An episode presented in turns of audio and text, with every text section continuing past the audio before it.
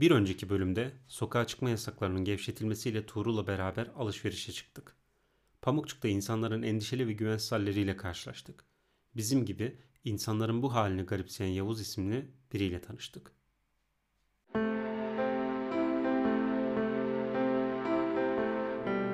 Fena Fikir Hot Story Bir podcast'in hikayesi başlıyor.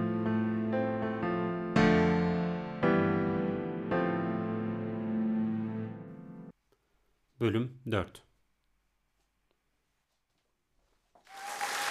Sağ olun, sağ olun.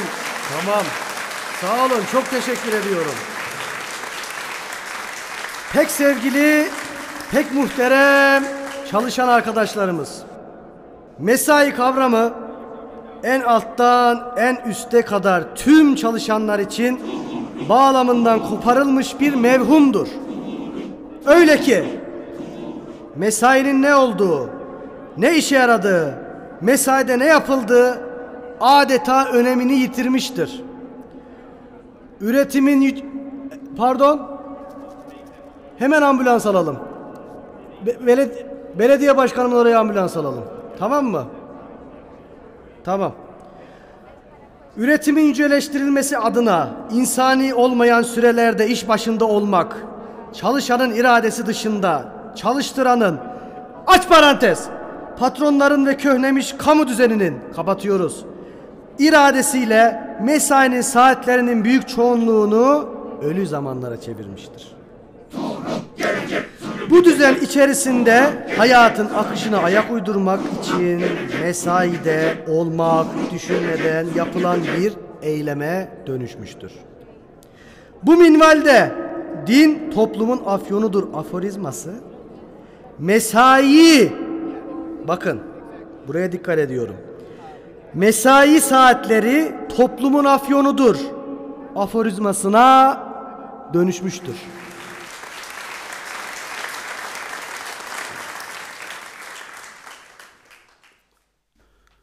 Uykudan sıçrayarak uyandım.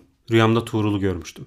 Beyaz yakalı, mavi yakalı, gri, yeşil, kırmızı, siyah, lacivert, pembe, sarı, turuncu hatta altın yakalı tüm çalışanların karşısında kürsüye çıkmış elinde mikrofon bağıra çağıra miting yapıyordu.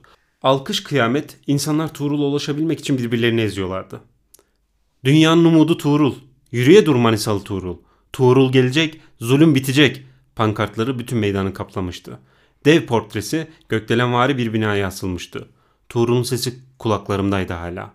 Rüyamın etkisinden çıkamıyordum. Sevgili kardeşlerim, bakın tekrar söylüyorum. Bu uzaylı illetini başımızın tepesine çıkardık. Onlar patron, biz köle. Onlar ezen, biz ezilen. Onlar mağrur, biz biz mağdur olduk. Ey alnındaki teri kurumayan emekçi kardeşim, var mısın bu makus tarihi değiştirmeye? Var mısın bu tarihi yeniden yazmaya?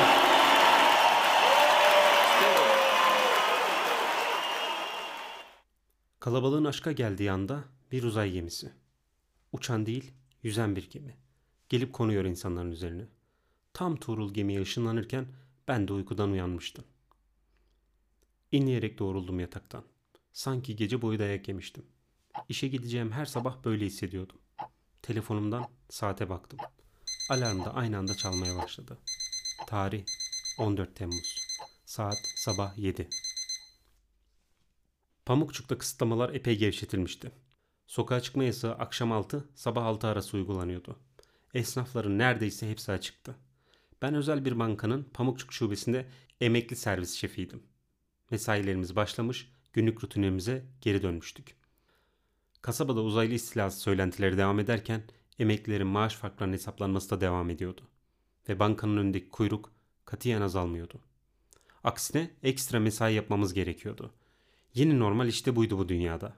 Karşılaştığımız felaketler korkunç derecede inanılmazdı. Fakat inanılmaz olduğu kadar normaldi de. Fazla mesai gecelerinde ağrı kesici içmeden uyuyamıyordum. Topuklarım, belim, boynum, başım sırasıyla yorgunluktan zonkluyordu. Tek amacım ağrılarımın bir an önce dinmesi ve yarına sağlıklı bir şekilde uyanabilmek için huzurlu bir uyku uyuyabilmekti. Böyle olunca uzaylıları ben de unutuyordum. Babadan kalma 99 Polo'yu kullanmak için zinde olmak gerekiyordu. Çünkü düz yolda sağa çekiyor, arada vites geçmiyor, bazen de gaz yemiyordu. Bu sabah onu kullanacak zihinsel becerilerim yerinde değildi. İşe belediye otobüsüyle gitmeye karar verdim. Otobüs durakta durdu ve bindim.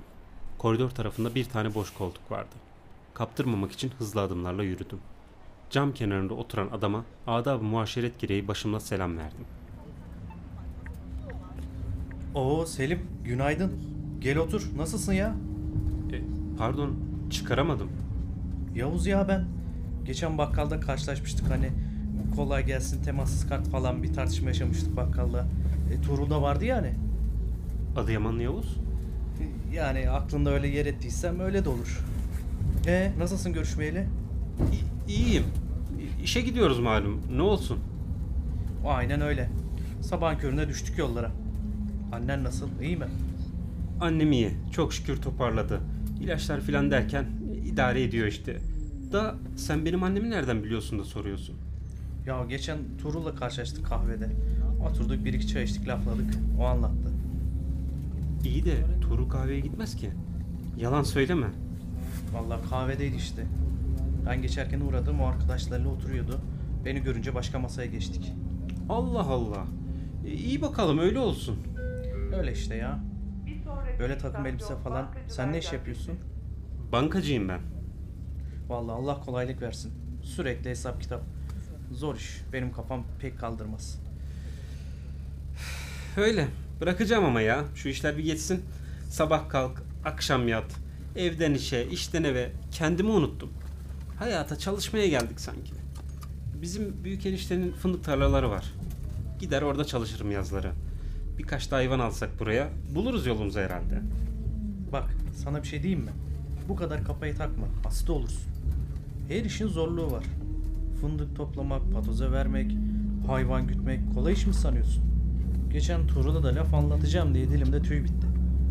Bırakıp gideceğim buralardan diye söylenip duruyor o da. Ya bırak Allah aşkına. Küçücük kasabada. Altında motor. Sabahtan akşama kadar oradan oraya turluyor. E şimdi bu kolay mı yani? Yavuz'la olan mesnetsiz sohbetimiz tam olması gereken yerde bölündü. Çünkü ineceğim durağa gelmeseydik eğer ters bir sözle lafı ağzına tıkacaktım. Daha da sinirlerim bozulmadan kalktım ve kapıya yürüdüm. Adettendir. Bir kafa selam daha verdim. Sarı üniformasındaki şeritler yansıma yapıyordu. Bu adı Yamanlı Yavuz'a hiç kanım ısınmamıştı. Üstelik benden habersiz Tuğrul'la görüşmüşlerdi. Tuğrul da hiç söylemedi bana. Kahveye de gitmeye başlamış. Dört duvar arasındaki mesaime yetişmeye çalışırken hayatı kaçırdığımı bir kez daha hissettim içimde. Bankanın kapısından girerken lisedeki bir anımı hatırladım. Lise 3'te okulun en güzel kızıyla sevgiliydim. Okul, dershane, etüt, özel hoca kıskacının arasında bana tek bir soru sormuştu. Ben mi, ÖSS kitaplarım demişti. Ben de tahmin edeceğiniz üzere ÖSS kitaplarını seçmiştim. Sanırım hayatımın ilk kırılma noktası işte buydu.